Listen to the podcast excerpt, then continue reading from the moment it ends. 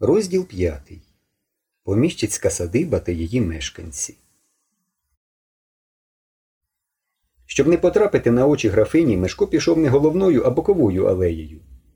Подивимось спочатку, чи дома господарка, сказав він коровіну. А як ти дізнаєшся? А от побачиш, загадково відповів Мишко. Продираючись крізь кущі, вони дійшли до центральної алеї і розсунули гілки дерев. Старий будинок стояв прямо перед ними. Штукатурка на ньому в окремих місцях облупилася, звідти стирчали смуги дранки і пасма клоччя.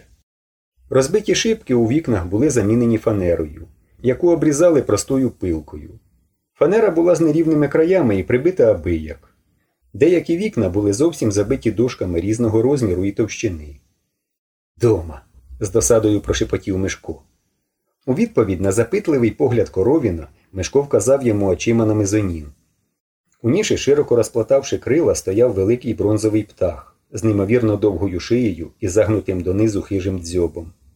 Гострими пазурами він чіплявся за товстий сук. Очі величезні, округлі, під довгими, як у людини, бровами, надавали птахові дивного і жахливого виразу. Бачив? Бачив. прошепотів коровін, приголомшений зловісним виглядом бронзового ідола. Орел. Коровін непевно хитнув головою. Який же це орел? Бачив я на волзі орлів. Орли бувають різні, зашепотів Мишко. На волзі одні, тут інші. Але не в цьому справа. Подивись уважно. Бачиш за птахом віконниці? Вони відчинені. Бачиш? Бачу. Так от, якщо віконниці відчинені, значить графиня дома. Як тільки вона їде в місто, то зачиняє віконниці, а повернеться відчиняє. Зрозумів? Тільки май на увазі, це секрет, нікому не розповідай. А мені це ні до чого, байдуже відповів коровін. Все одно ми будинок отберемо. Чоловік двісті дітей можна розмістити, а вона одна живе. Хіба це правильно? Звичайно, неправильно, згодився Мишко. І забирайте садибу якнайскоріше. От що. Давай пошукаємо хлопців у сараях. Може, вони там заховалися. Сидять і насміхаються з нас.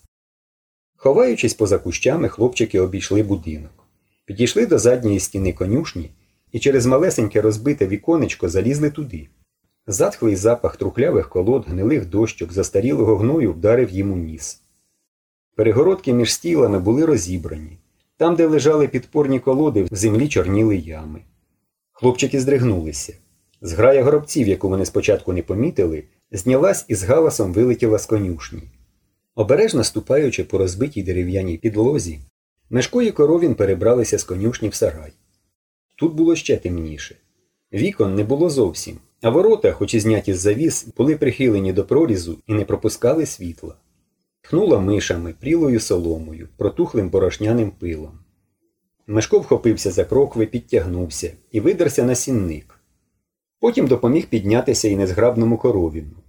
Зогниле перекриття вгиналося під ногами. Дах зсередини був укритий грудочками осиних гнізд. Крізь дірки в даху синіло небо.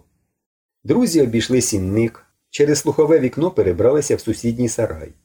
Тих, кого вони шукали, не було. А втім, шукав лише Мишко. Коровін визначав міцність колод. Він з жалем прицмокнув губами на знак того, що все тут дуже старе. Тією ж дорогою хлопчики повернулися назад.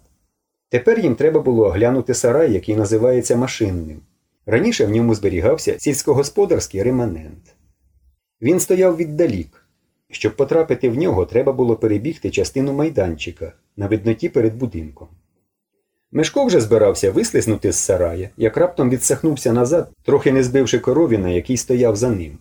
Коровін хотів подивитися, що так схвилювало товариша, але Мешко міцно стиснув йому руку і кивком голови вказав на будинок.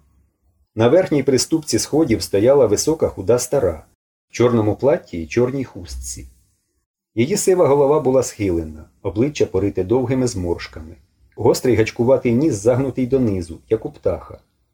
Ця чорна нерухома постать здавалася похмурою зловісною в пустинній мовчанці занедбаної садиби. Хлопчики стояли нерухомо. Потім стара повернулася, зробила кілька кроків, повільних, прямих, ніби йшла вона, не згинаючи колін, і зникла за дверима. Бачив, прошепотів Мишко. Прямо в серці похололо. Важко віддихуючись, відповів коровін.